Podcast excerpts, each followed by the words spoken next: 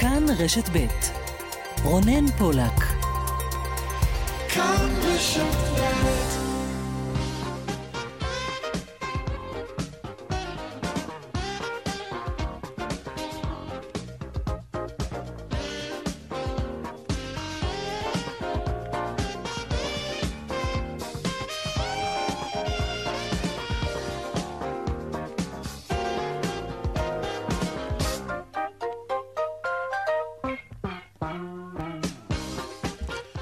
עכשיו 4:05, צבע הכסף, התוכנית הכלכלית כאן ברשת ב'. שלום לכם ותודה שאתם איתנו.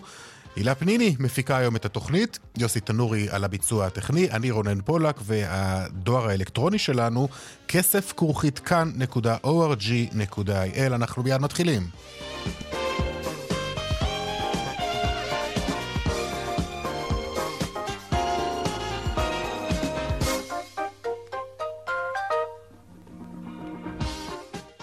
כותרות צבע הכסף, המשבר בהייטק. בתוך שנה נחתך מספר המשרות הפנויות בהייטק ביותר משליש, כך עולה מנתונים שמפרסמת היום הלשכה המרכזית לסטטיסטיקה. שלום דנה ירקצי, כתבתנו לענייני כלכלה.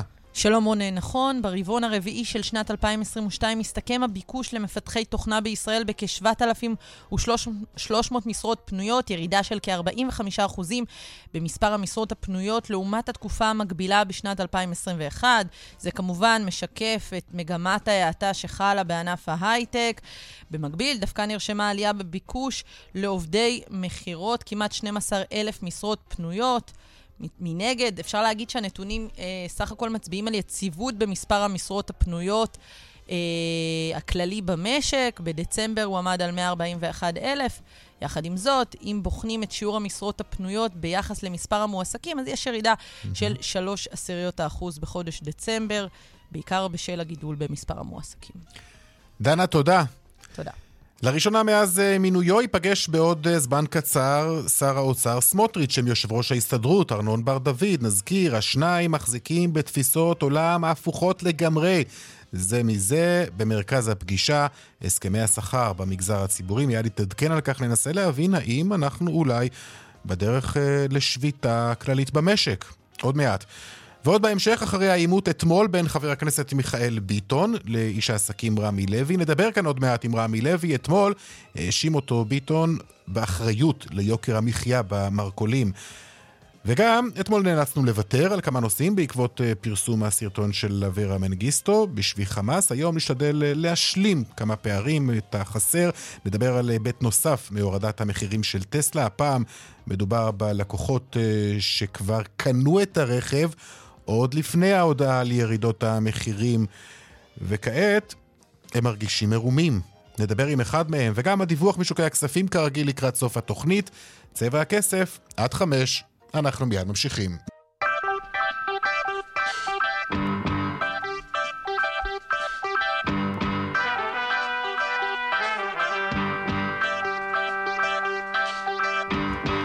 פותחים בפגישת סמוטריץ' בר דוד, שר האוצר ויושב ראש ההסתדרות. זה אמור לקרות ממש כעת. שלום ליאל קייזר, כתבתנו לענייני כלכלה.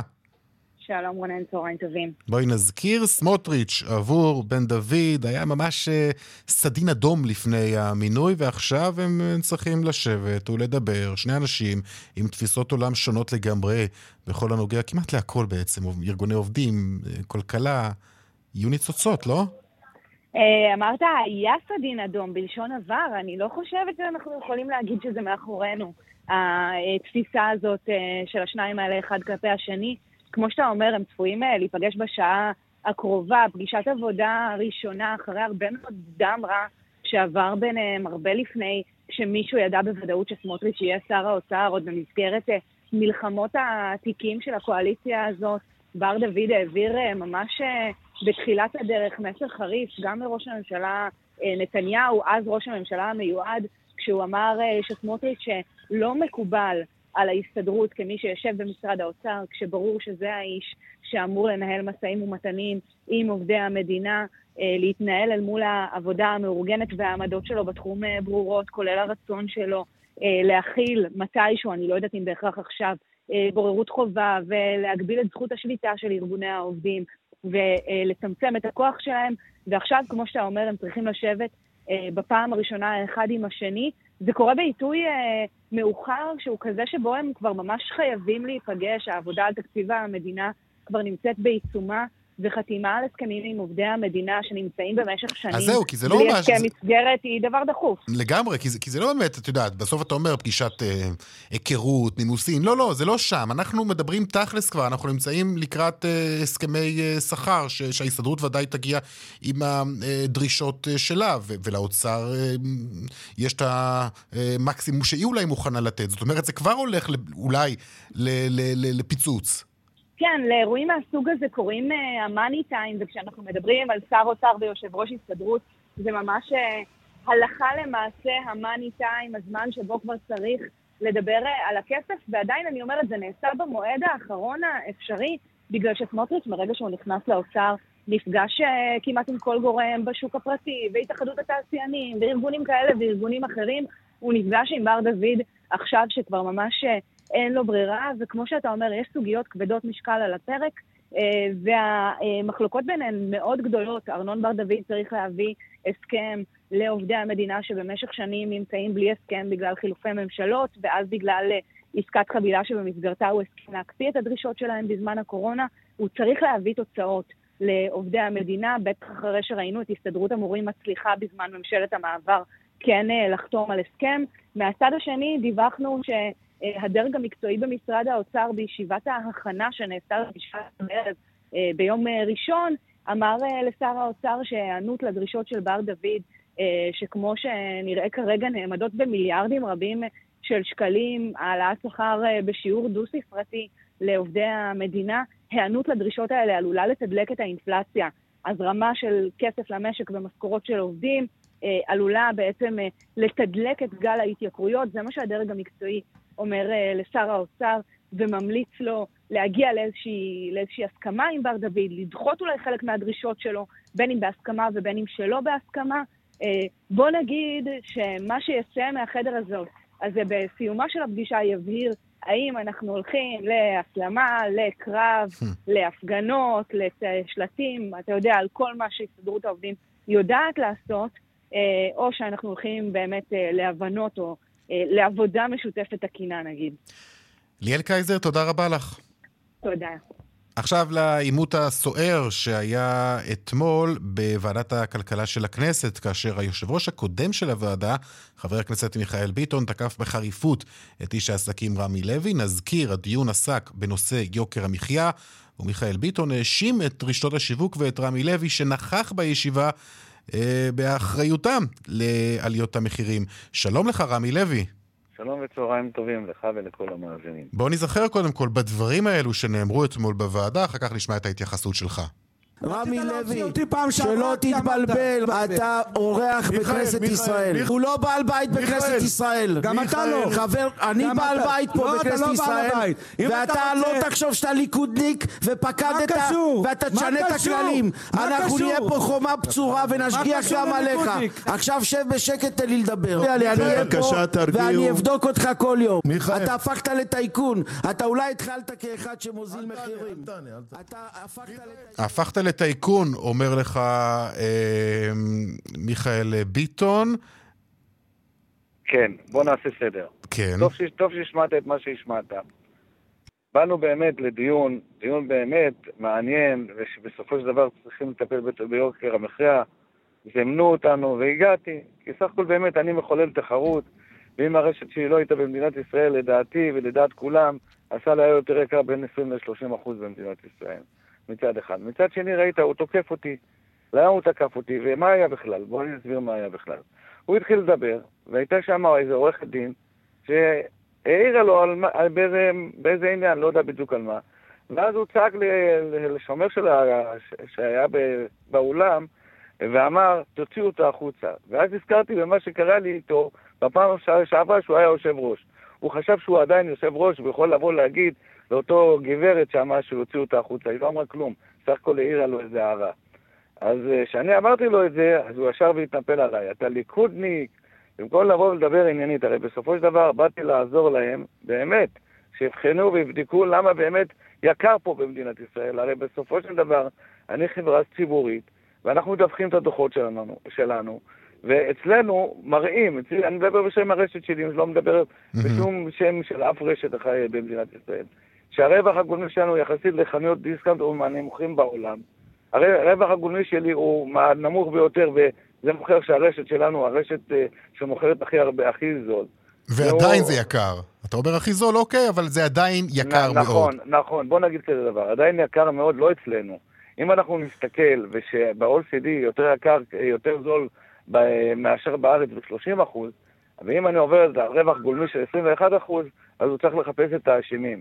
ודווקא אנחנו לא האשימים, אנחנו מוכחים לו. אין לכם שום אחריות באמת על יוקר המחיה? ממש לא, ממש לא. אם הוא יודע לנתח, והוא באמת רוצה לבוא לטפל בעניין שקשור ליוקר המחיה ומה יקר, שבאמת ינתח את זה ויבין מה שיקר ומה שמייקר. בסופו של דבר, זה הארנונה, זה המחסים, שאמרתי לו שאני מוכר דבש של 1 קילוגרם ב-34 שח, בזמן שמתוך ה-34 שח, 17 שקל זה מחס. זה יוקר המחיה, שמחסים, מע"מ שלא צריכים לשים על מוצרי מזון, אם זה מיסים, כל הדברים האלה מסביב. אז הוא בחר במקום לבוא ובאמת ולנהל עניינית את השיח. אז אתה יודע מה, בוא נשאל אותך עניינית. רגע, עניינית את השיח, אז הוא בחר להגיד לי, אתה ליכודניק, אני בעל הבית שם, הוא בכלל צריך להגיד דבר כזה דבר, זימנת אותי, באתי לכאן, באתי לוועדה. אגב, אפרופו הנושא הזה של באתי לכאן, שמענו אתמול גם את יושב ראש הוועדה, ביטן אומר שבזכות האיומים שלו נגד מנהלי הרשתות, בסופו של דבר התייצבתם בדיון, זה נכון? הייתה לך סיבה לא להתייצב? בוא נגיד לך, אתה זוכר שמה שקרה בפעם שעברה, שהוציאו אותי מהדיון, ואז אמרתי, מוציאים אותי מהדיון, על דבר שלא היה של כלום, סתם הוציאו אותי מהדיון. אם אתה יכול להיזכר וזוכרת, למה הוציא אותי מהדיון בכלל? בגלל שמישהו, שאלתי שאלה, ושאלתי אותו, מי אתה? לא שאלתי אותו מי אתה בזלזול, רציתי לדעת מי זה כדי לענות לו. אז אתה חושב שהם מחפשים אתכם, את בעלי המרכולים, את מנהלי רשתות השיווק, אולי להאשים אתכם כדי שזה לא ייפול עליהם? למה זה היחס? אז תנסה להסביר לי. אני באופן אישי יכול לדבר רק בשם הרשת שלי. שאם מנתחים את הדוחות שלי, ורואים שהדוחות שלי מראים שבאמת אנחנו דיסקאונט אמיתי, ורווח הגולמי שלי יותר נמוך מאשר כולם, וגם בכל הסקרים רואים שאנחנו יותר זולים מאשר כולם. אני לא יכול לדבר בשם רשתות אחרות, אוקיי, אבל יש עוד דבר, ואני לא יכול. יש עוד דבר, הוא טען, סליחה רגע.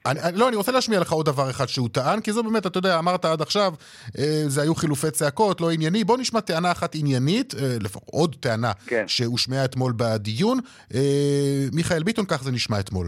לא רק שהוא יבואן, יש לו מותג משלו.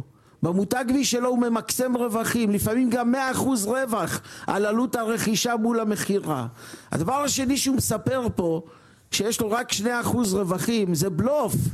הוא אומר בעצם אתה הכל, אתה יבואן, אתה זה שמשנה את הסחורות, אתה הכל בעצם. אז אתה רואה מה, את כל זה אני עושה כדי להוריד את המחיר של המוצר. אני באמת מייבא כדי להוריד את המחיר של המוצר ולא להיות תלוי ביבואן, ואני עושה יבוא מקביל כדי להוריד את המחיר. זה שאני עושה מותג פרטי שלי זה דווקא להוריד את המחירים מול המוצרים שהם הלידרים. וזה שיש לי בית אריזה בצפון של פירות וירקות, כל זה אני עושה כדי להוריד את המחיר של המוצר. והמאזן שלי מראה שבסופו של דבר הרווח הגולמי שלי הוא יותר נמוך מאשר כולם. אם הוא היה באמת מנתח, אז הוא לא היה אומר את זה בכלל. כי הוא אומר את זה מחוסר ידע, מזה שהוא לא מבין בכלל. הרי בסופו של דבר אני עושה את הכל כדי להוריד את המוצר. אז בוא תגיד לי מה עוד אפשר לעשות כדי להוריד את המחירים. אני עושה את הכל. ברגע שאני מייבא ואת כל הרווח של היבוא אני מעביר לצרכן.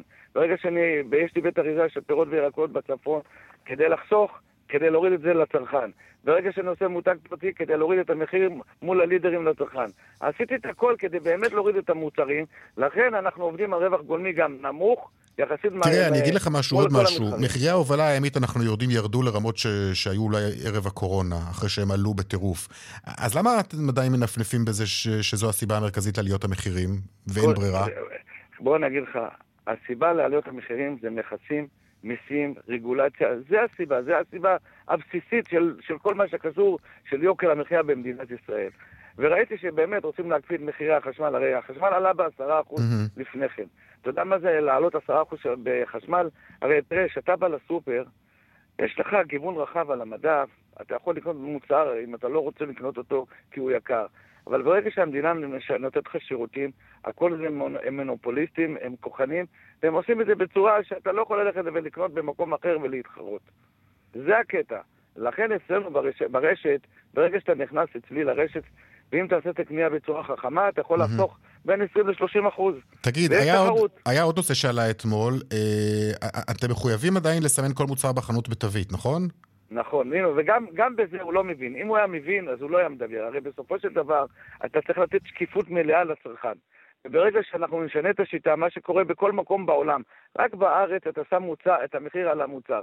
ברגע שאתה תשים מצג אלקטרוני על המדף, והמצג האלקטרוני הזה יהיה מחובר לקופה, זאת אומרת שאותו בן אדם מבוגר שהוא אומר עליו, שצריכים לשמור עליו, הוא ידע ב-100% מה המחיר שמופיע על המדף, גם שמופיע בקופה. לא פעם ולא פעמיים, לא המחירים לא זהים, אם זה למטה, אם זה למעלה, במדף. וכל זה נעשה בגלל שאנחנו עושים פה פעולות שלא נעשים באף מקום בעולם. אז הגיע הזמן שגם בזה הוא יבין. אם הוא באמת רוצה לשמור על אותו מבוגר שהוא אומר, אז שאותו מבוגר שבא לחנות, יראה מצג אלקטרוני על המדף, עם מחיר, בולט, מואר, ושידע דבר אחד, ב-100% המחיר זהה למה שרשום בקופה. כן, אנחנו לא פעם ולא פעמיים מקבלים תביעות ייצוגיות סתם. למה סתם? כי לא, תראה, העובדת ששמה את המחיר על המדף, היא עובדת מאוד מאוד קשה. כדי לבוא לשים את המחיר על עשרות אלפי מוצרים, ובסופו של דבר יש איזה מוצר... אז אתה אומר, בקופה זה יכול להיות מחיר שונה, אבל תגיד, מעניין אותי לדעת, באמת, איך זה תמיד שהטעות הזאת שקורית, שמן הסתם אני מגלה אותה רק אחרי שהגעתי הביתה, איך זה שהיא כמעט תמיד תהיה לרעתי? למה הסטטיסטיקה הזאת לא פועלת שווה ושווה? אתה יודע, פעם אחת טועים לרעתי, פעם אחת טועים לטובתי. למה תמיד זה לטובתכם? איך זה קורה? בוא נגיד. בטח אף מנכ"ל של חברה ציבורית של העסק לא אומר לעובדת שמתחכרת לשים את המחיר ולעשות את הדבר הזה בכוונה. לא, אני אומר אבל טעויות שקורות יכולות לקרות לכאן ולכאן. נכון, וזה קורה לכאן ולכאן, ולכן הגיע הזמן שבמדינת ישראל, שזה יעשו את הדבר הכי נכון שיכול להיות בעולם, וככה זה נהוג בעולם, לשים מצג אלקטרוני על המדף, מואר, וכל אחד יראה את המחיר, והמחיר יהיה זהה ב-100% במה שיש בקופה, ולא יהיה טעויות, וגם לא יהיה תביעות ייצוגיות. יכול להיות שהוא רוצה לשמור על אלה שעושים את התביעות ייצוגיות, הרי כל התביעות ייצוגיות האלה, אנחנו יודעים שהם לפעמים נעשים סתם, וזה בסוף עולה לצרכן. אוקיי, רמי לוי, בעלים רשת רמי לוי שיווק השקמה, תודה רבה לך. תודה גם לך ולכל המאזינים. להתראות. טוב, הותקנו מדרגות מס הרכישה על דירה, זה מה שפרסמה אתמול רשות המיסים בהתאם לעליית המדד. מה זה אומר? כמה תשלמו מעתה על רכישה של דירה? ננסה להביא זאת באמצעותך. עורך הדין עידן בן-יעקב, ממשרד בן-יעקב עורכי דין, מתמחה בנדל"ן. שלום. צהריים טובים. קודם כל, המשמעות של עדכון מדרגות מס הרכישה? צריך להבין שבסופו של דבר מדרגות מס הרכישה משלחות גם על אנשים שרוכשים דירה שהיא דירה יחידה, וגם על אנשים שכבר יש להם דירות ורוכשים את זה, מה שנקרא דירות השקעה. כן. בדיוק. למעשה, מדרגות, כאשר אתה מעלה, הרף שאתה מתחיל לשלם בכלל, או שאתה עולה בשיעור היחסי שאתה משלם את המס, פשוט עולה. אתה משלם פחות מס. בצורה נורא פשוטה בראייה של הדבר הזה. כלומר, שאם המדרגה, בוא נעשה במספרים עגולים, הייתה עד לפני דקה 1,800,000, ועכשיו היא עלתה ל2 מיליון שקל, אז במקום שמקודם היית משלם כבר על הדלטה מעל 1,800,000 מס, אתה עכשיו מתחיל לשלם רק מעל 2 מיליון. כמה זה עשוי להוזיל את המס הזה עבור דירה ממוצעת שרכשת? זה עניין של 10,000 שקלים? יכול להיות גם עניין של 10,000 שקלים, כי השינוי הוא רוחבי, והשינוי הוא לא רק במדרגה הראשונה, אלא לאורך כל המדרגות, במיוחד שאתה מדבר על דירת מגורים, גם ב3.5, גם ב5, גם ב8 וגם ב10, זה מעלה את הכל, וההשלכה יכולה להיות עם משקל רב. עכשיו, מה ההבדל אם יש בכלל, או משמעות עבור מי שרוכש דירה ראשונה לבין מי שרוכש דירה להשקעה? אתה יודע מה, גם דירות יוקרה אולי? בואו נדבר גם על זה. מי שרוכש דירה ראשונה, ולמעשה רוב רובם של האנשים מן הסתם נהנים ומשתמשים מהפטור של דירה יחידה, שעד רף מסוים אתה למעשה באזור 1,000,000, באמת, כמו שאמרתי, אזור המיליון 800 או מיליון 900 למעשה היום, מיליון, למעשה לא משלם מס. המקבל, המדינה נותן לך את ההטבה, במקום של עידוד, באמת רכישת דירות. דירה ראשונה, אתה מקבל עד הנקודה הזאת פטור. מעל הנקודה, מעל הרף הזה, אתה למעשה משלם את אותו מס יחסי, שגם הוא, המדרגות שלו, נקודות חתך של המדרגות עלו.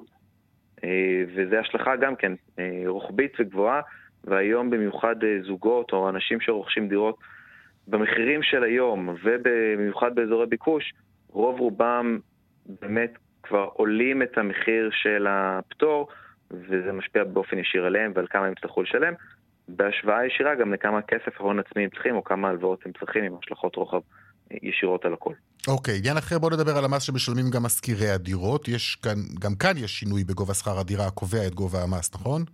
נכון, גם פה הוא למעשה עלה ל-5,471 שקלים. נכון, תודה. כן, וזה לעומת מה שהיה קודם, 5,196 שקלים, נכון? מה, בוא תסביר לנו את המשמעות. משמעות פה למעשה, על פי החוק, אדם שמזכיר דירה, כאשר השכר דירה שהוא מקבל הוא פחות מהרף הפטור, במקרה שלנו 5,471, למעשה גם פטור מתשלום המס על שכר הדירה הזה, וגם יש לו פטור למעשה מהדיווח של ההכנסה הזאת, להוציא סייגים כאלה של כאלה ואחרים חלים, לדוגמה אנשים המגישים דוח שנתי והגבלות נוספות. המשמעות הנוספת של הדבר הזה, זה מי שעד היום, כך דוגמה, שילם, קיבל שכר דירה של 5,300 שקל, שכר דירה שאוכן הגיוני להשכרה, אז עד היום הוא היה צריך לדווח וגם היה צריך לשלם מס, הוא נלך המסלול הקל של 10% של ההכנסה. היום הוא למעשה נכנס לתוך רמת הפטור, והיום הוא גם פטור מהדיווח וגם פטור מתשלום כלל מס, כאשר ההשלכה הישירה של הדבר הזה הוא במקרה שלו נגיד חיסכון של 500 שקלים כמס חודשי. כן, טוב, למרות שצריך לומר, היו הרבה אנשים שהיו קובעים את גובה השכר על פי הפטור הזה, ועכשיו אולי זה קצת בשורה רעה לסוחרי הדירות, למי שרוב, נכון? אין ספק בנקודת זמן הזאת, וזה באמת צריך לדעת לבנות ולהתייעץ כמו שצריך, גם כדי שזה לא יטיל, זה לא איזה צד אתה במשוואה כמובן, אבל שזה לא יטיל חיובים מיותרים וחשיפות, הרבה מאוד מתורת המשחקים והאסטרטגיה של שני הצדדים בסיטואציה. אוקיי, תודה רבה לך. עורך הדין עידן בן יעקב, תודה לך, להתראות.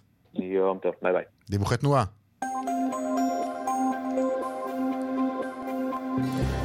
איילון דרומה עמוס ממחלף רוקח עד לגוארדיה, צפונה ממחלף מבוא איילון עד מחלף קוממיות וממחלף חולון וקיבוץ גלויות עד גלילות. דרך 66 דרומה עמוסה מיוקנעם עד קיבוץ מגידו בגלל תאונת דרכים, וצפונה מצומת מגידו עד קיבוץ מגידו. דיווחים נוספים בכאן מוקד התנועה כוכבי 9550 ובאתר שלנו. עכשיו פרסומות, אחר כך נדבר על הרכבים השיתופיים וגם על סוגיית טסלה. הסיפור הזה עדיין לא נרגע, טסלה הורידו מחירים. ישנם לא מעט לקוחות שמרגישים עכשיו מרומים. נדבר על כך. פרסומות כבר חוזרים. 4:30 כאן ברשת ב' צבע הכסף. קבוצת שלמה השיקה הבוקר בתל אביב את שירות הרכב השיתופי שלה. שלום לך, אסי שמלצר, יושב ראש קבוצת שלמה. שלום רונן. על כמה כלי רכב מדובר? השלב הראשוני הוא 100 רכבים, קיבלנו במסגרת מכרז של העירייה, זו יוזמה של עיריית תל אביב, לרכב שיתופי שבשמו הקודם היה Out of תל אביב, כלומר רכבים שאפשר לזכור בשביל לצאת איתם מתוך העיר או לעשות נסיעות בכל הארץ. מדובר ב-100 מקומות חנייה או ב-100 רכבים. מודל של A2. יש שיגידו עוד 100 מקומות חנייה שיתפסו להם עכשיו. מדובר ב-70% או 70 חניות בתוך חניונים שבבעלות העירייה, ו-30% במקומות שבהם שכונות מרוחקות יותר, ששם יש פחות בעד חנייה, ושם באמת הן נמצאות מחוץ לחניונים. במרכז תל אביב לא נראה את זה? נראה במרכז תל אביב בתוך חניונים. דווקא בתוך המרכז נראה יותר, בתוך החניונים, באחוזות החוף והחניונים העירוניים. אוקיי, עכשיו בוא תסביר לנו איך זה יעבוד בדיוק, וצריך להזכיר, אתם לא היחידים, יש כבר חברות שפועלות בתל אביב, נכון? נכון, יש את אוטוטל, שזה מיזם שכבר קיים כמה שנים בתוך תל אביב, ששייך לעיריית תל אביב, והוא משרת את מי שרוצה לנסוע בתוך העיר, והמודל שלו הוא מודל שונה מהמודל שלנו, הוא מבוסס על זמן, והמודל שלנו הוא מודל, אתה מוריד אפליקציה, אתה נכנס כל אחד נכנס לחנות האפליקציה, אתה מוריד את אפליקציית שר, והרישום הוא מאוד מהיר, אין דמי מינוי, ומאותו רגע אתה ניגש לרכב, אתה יכול להזמין אותו, אתה רואה איפה הרכבים נמצאים, יש מפה, מפה מציינת את המיקום של כל הרכבים. דרך אגב, יש בכל הארץ, יש למעלה מ-300 רכבים בכל הארץ, אבל בתל אביב יש 100 רכבים, אתה רואה את המיקום שלהם ביחס למיקום שלך, מגיע לרכב, הרכב נפתח. מה, איך הוא נפתח? מה, אתה משאיר את המפתח באקזוז? לא, לא, יש, הרכבים האלה, כמו באוטוטל, יש בהם הטכנולוגיה שמקשרת בין הטלפון לבין הרכב עצמו, והוא נפתח, ברגע שהוא נפתח, המפתחות נמצאות בפנים באיזשהו תא מיוחד שמכיל אותם, ומאותו רגע אתה מתחיל להשתמש ברכב. ומאותו רגע אתה משלם. בצורה נורמטיבית.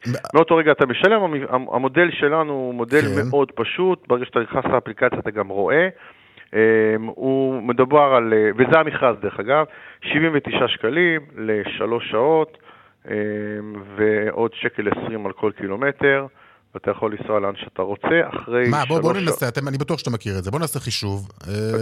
נוסעים מתל אביב, אני רוצה לנסוע לארוחת ערב עכשיו בנתניה. אני יכול לנסוע, נכון, למרחק הזה? כן, כן, אתה יכול לנסוע לנתניה, אפילו עד אילת. אפילו, כן? אני לא יכול לנסוע עד אילת בשלוש שעות. לא, לא, לא, אתה יכול לנסוע, זה לא מוגבל לשלוש שעות. המחיר המבוסס הראשוני הוא 79 שקלים לשלוש שעות, וכל קילומטר שקל. ואתה יכול באופן תיאורטי לקחת את הרכב, ואני יודע, לעשות לילה באיזה מקום, ואתה פשוט משלם את זה. לגמרי, כל שעה זה 4 שקלים. כל שעה נוספת מעבר לשלוש. אז בוא נעשה חישוב רגע, נסעתי לנתניה, אכלתי ארוחת ערב, 3-4 שעות, החזרתי, כמה זה עולה לי? כולל דלק, מה עוד? ביטוחים לא, נכון? ביטוח? הכל בפנים. המחיר כולל את הדלק, כולל את הביטוח, כולל את ההשתתפות עצמית, מדובר בנהגים מעל גיל 18, לא גיל 24. זהו, זה כולל את הכל. אוקיי, ואז כרגע, אז כמה זה עולה לי? בוא נניח שזה 40-50 קילומטר הלוך חזור, מתל אביב לנתניה וחזרה, אז אנחנו סביב ה-60 שקל על הקילומטראז', ותשאר 3 שעות, 4 שעות זה יותר מדי, אבל בוא נניח שאתה עוד 4 שקלים, ונעשה מזה 65 שקלים, פלוס ה-79 שקלים, אנחנו סביב ה-130 שקל. קרבי שעה אוכל להטעים. כן, אוקיי. זהו, עכשיו אם אתה רוצה לעשות את זה במונית, אז אני אספר לך כמה זה יעלה לך, סביב ה-600. מה? 600 שקל, לא חזור? במונית, בשבת, בסוף שבוע, אני מעריך שזה בערך המחיר. טוב, אתם מפעילים שירותים דומים בעוד רשויות? יודע בכלל לומר מה רמת הביקוש לשירות כזה? כי בטח עשיתם קצת שיעורי בית. כן, אנחנו לפני שהתחלנו עם תל אביב, מפעילים עדיין מעל 200 רכבים בקרוב ל-80 ערים, אנחנו, בפעם שאתה נכנס לתוך האפליקציה, אתה יכול לראות את כל הרכבים, איפה הם נמצאים ובאיזה עיר. רק במודיעין, סתם לדוגמה, יש לנו במודיעין קרוב ל-15 רכבים, והם עובדים, יש קהילה שלמה של אנשים שמשתמשת בזה. המודל הוא שונה, מדובר במודל של, מודל יומי, לא במודל שהזכרתי של תל אביב.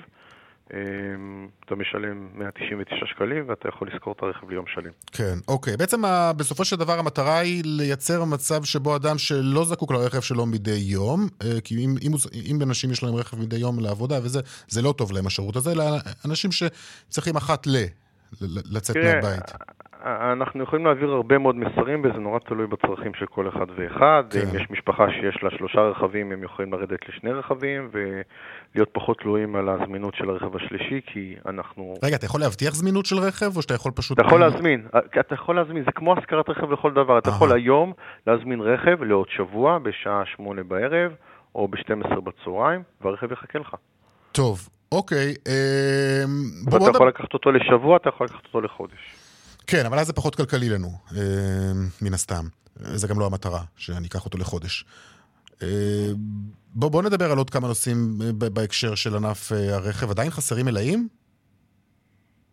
אנחנו מתחילים להשתחרר מהמלאים. אני חושב שהבעיה העיקרית היום היא התעבורה, ההגעה של הרכבים לארץ. יש בעיית שינוע של אוניות, בעיקר מהמזרח.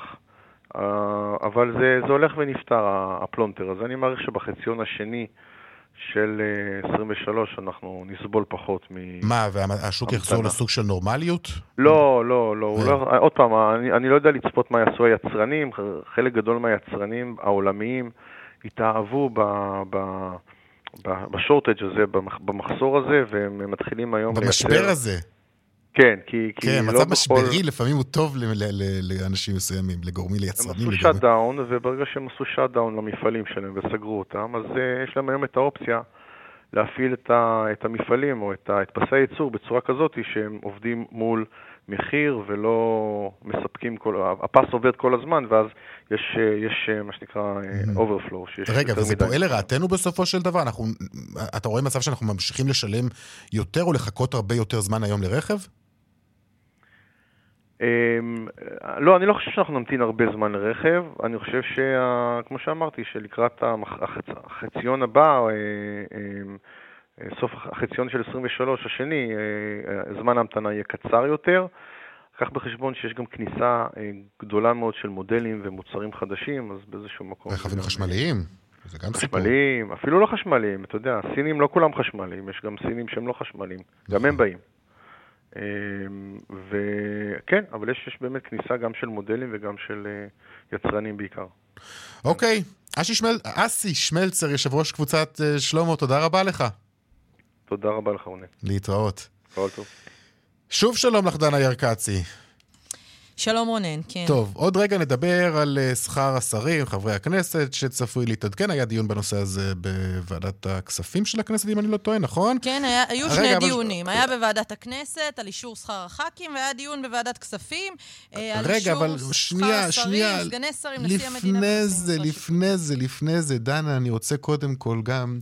עדכון כלשהו שלך על הפגישה שהתחילה כבר, נכון? בין שר האוצר ליושב ראש ההסתדרות? כן, פגישה ראשונה, למעשה פגישת עבודה בין שר האוצר סמוטריץ' לבין יושב ראש ההסתדרות ארנון בר-דוד, אחרי חילופי השמות, כן. ואדם הרע שעבר בין הצדדים, היום מנסים ככה לגשש, האם פניהם לקראת שיתוף פעולה או לא. עם אילו דרישות מגיעה ההסתדרות? אז כן, אז בגלל שלא היה הסכם שכר במגזר הציבורי משנת 2018, אז בהסתדרות ידרשו תוספת שכר של 2.5% בשנה, כלומר, במשך 6 שנים, מדובר על פחות או יותר 13% שהתפרסו על פני 6 שנים, זה כמובן יש לזה עלות תקציבית של כמעט 10 מיליארד שקלים, ובמקביל אנחנו מפרסמים היום שהם הולכים לדרוש מסע שר האוצר סמוטריץ' קיצוץ גם בשעות העבודה בשבוע, מ-42.5 שעות עבודה, שהם טוענים שזה ה-C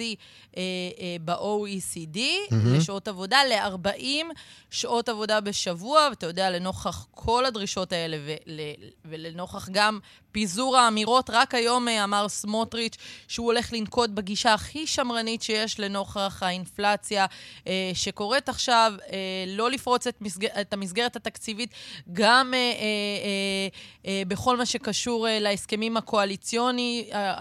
הקואליציוניים ולדרישות חברי הקואליציה. כן.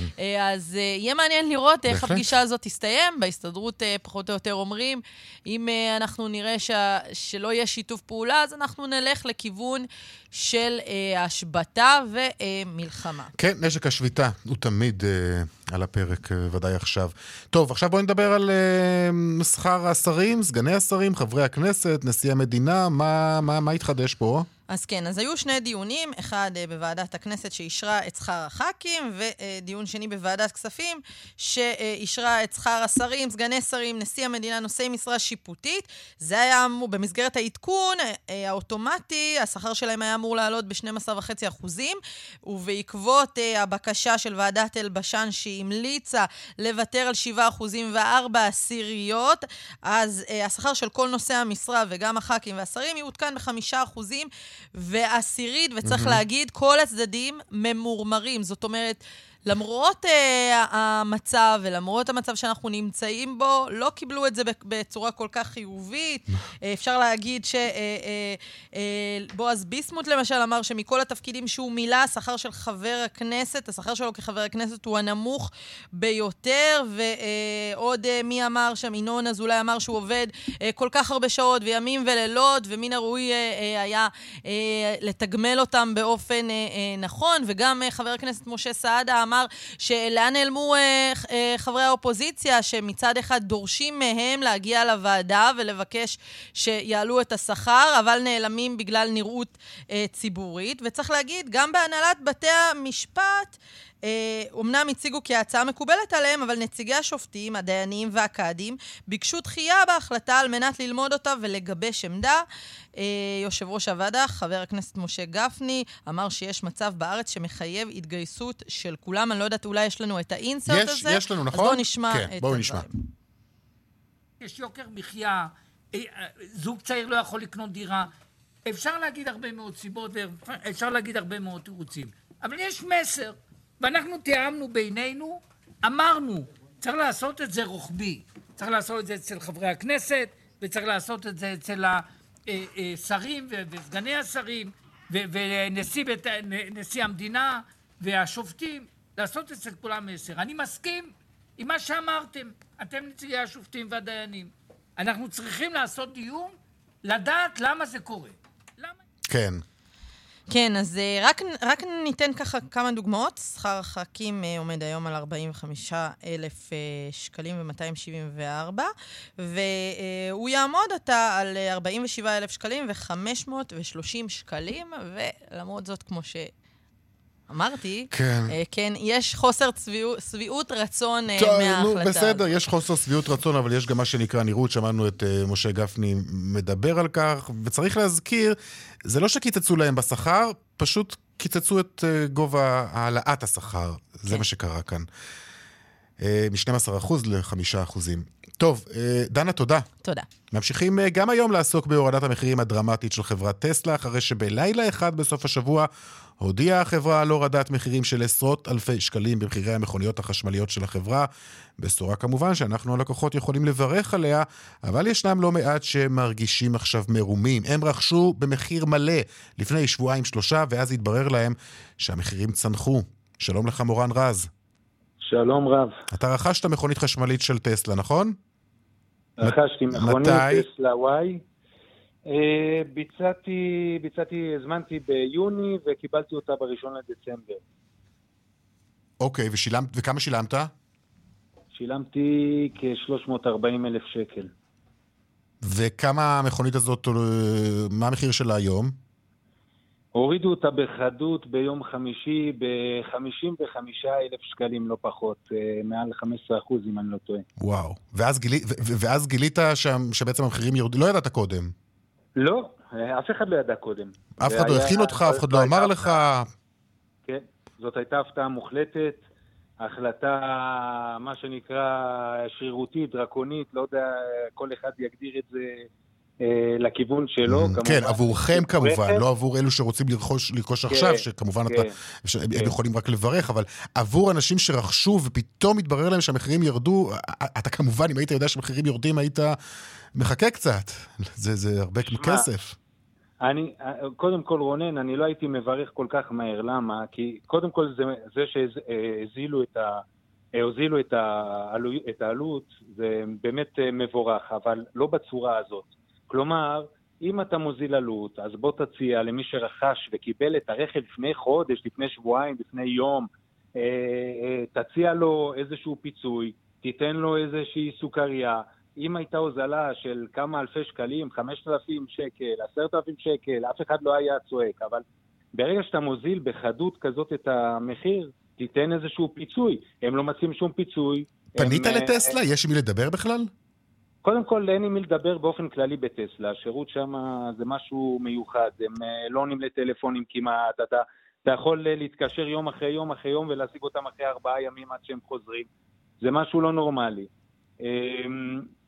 אנחנו גיבשנו איזושהי קבוצה של מעל 500 רוכשים, אנחנו מייצגים משהו בכסף, משהו כמו 150 מיליון שקל של אנשים שהוציאו כסף עבור הרכבים, ואנחנו מגבשים איזושהי פעולה כנגד החברה, פשוט ככה.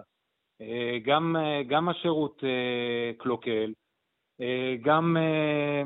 תשמע, רק לתת דוגמה לאיך החברה עובדת, אני קיבלתי את הטסלה Y בראשון לדצמבר, כמו שאמרתי, אני מגיע לקחת את הרכב, אומרים לי, שמע, הוא ללא חיישני רוורס. ללא חיישני רוורס, מה עם החיישני רוורס? צריך לקבל עדכון שבעצם ההתראה תעבוד לפי המצלמות של הרכב. עד עכשיו לא קיבלנו עדכון, אנשים מחכים כבר כמה חודשים לעדכון הזה, אני כתוצאה מזה פגעתי ברכב, כלומר, כתוצאה מאיזה רוורס שעשיתי בחנייה. כלומר, יש פה איזשהו זלזול בלקוחות, כלומר, מבחינת הקושי עשה את שלו, הקושי יכול ללכת, כלומר, קנית, נדפקת, עכשיו תסתום את הפה, תמשיך הלאה. וזה סתירת לחי לאלה שקנו טסלה, כי האנשים האלה מעריצים את הרעיון, את הטכנולוגיה, את החיסכון הזה בדלק וכו' וכו'. כלומר, זה משהו שפשוט אני לא יכול לתאר אותו מבחינת הסתירת לחי שקיבלנו. כן, ככה זה נראה לגמרי. אתה יודע, גם שווי, הערך של הרכב מן הסתם ירד באותו רגע שנכנסה לתוקף ירידת המחירים הזאת, נכון? בטח. עכשיו אם אתה רוצה למכור... לקבל ערך ביטוחי על הרכב, אתה מקבל פחות 55,000 שקלים. היום נדבר על אלה שרוצים למכור. יש כאלה אצלנו שנתקעו עם שני רכבים, כלומר, הם לא הצליחו עדיין למכור. הם הזמינו טסלה חדשה, קיבלו אותה במחיר הגבוה, ואת הטסלה הישנה הם... רגע, אבל מה זה האנשים האלה? זה אנשים שניסו גם מהם לעשות איזשהו מהלך כלכלי עבורם? כלומר, לקנות ביוקר ולמכור, לקנות במחיר מסוים ולמכור אחר כך במחיר גבוה יותר? לא, פשוט רצו... או לצרכים, או לשימושים אישיים. לא, טסלה 3 רצו לשדרג לטסלה Y, או אני לא יודע, לטסלה S, או משהו אחר. אבל בדרך כלל זה בין 3 ל-Y, שזה שני הדגמים היותר נפוצים.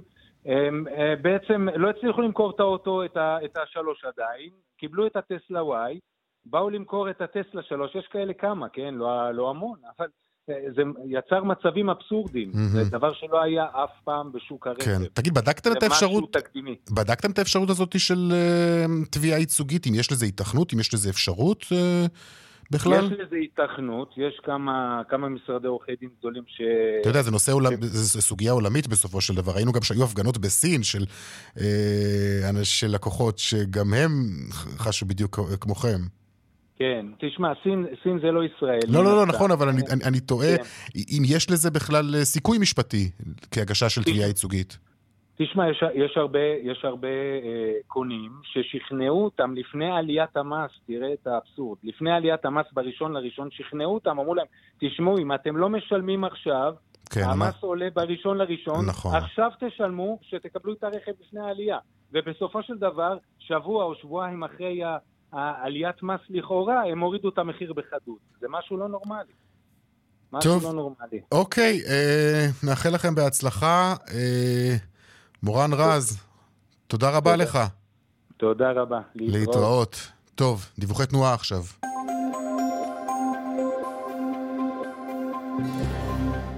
דרך 6 צפונה עמוסה ממחלף נשרים עד בן שמן וממחלף קסם עד מחלף אייל, דרומה מנחשונים עד בן שמן, דרך חוף צפונה עמוסה מגעש עד נתניהו ובהמשך ממכמורת עד מחלף קיסריה. דיווחים נוספים בכאן מוקד התנועה כוכבי 9550 ובאתר שלנו. פרסומות, נכון? כן, נצא לפרסומות, אחר כך נקפוץ לשווקים, נראה מה קורה שם. פרסומות, כבר חוזרים. עכשיו 7 דקות לפני 5, וזה הזמן לעדכון משוקי הכספים. 102, 200, take them.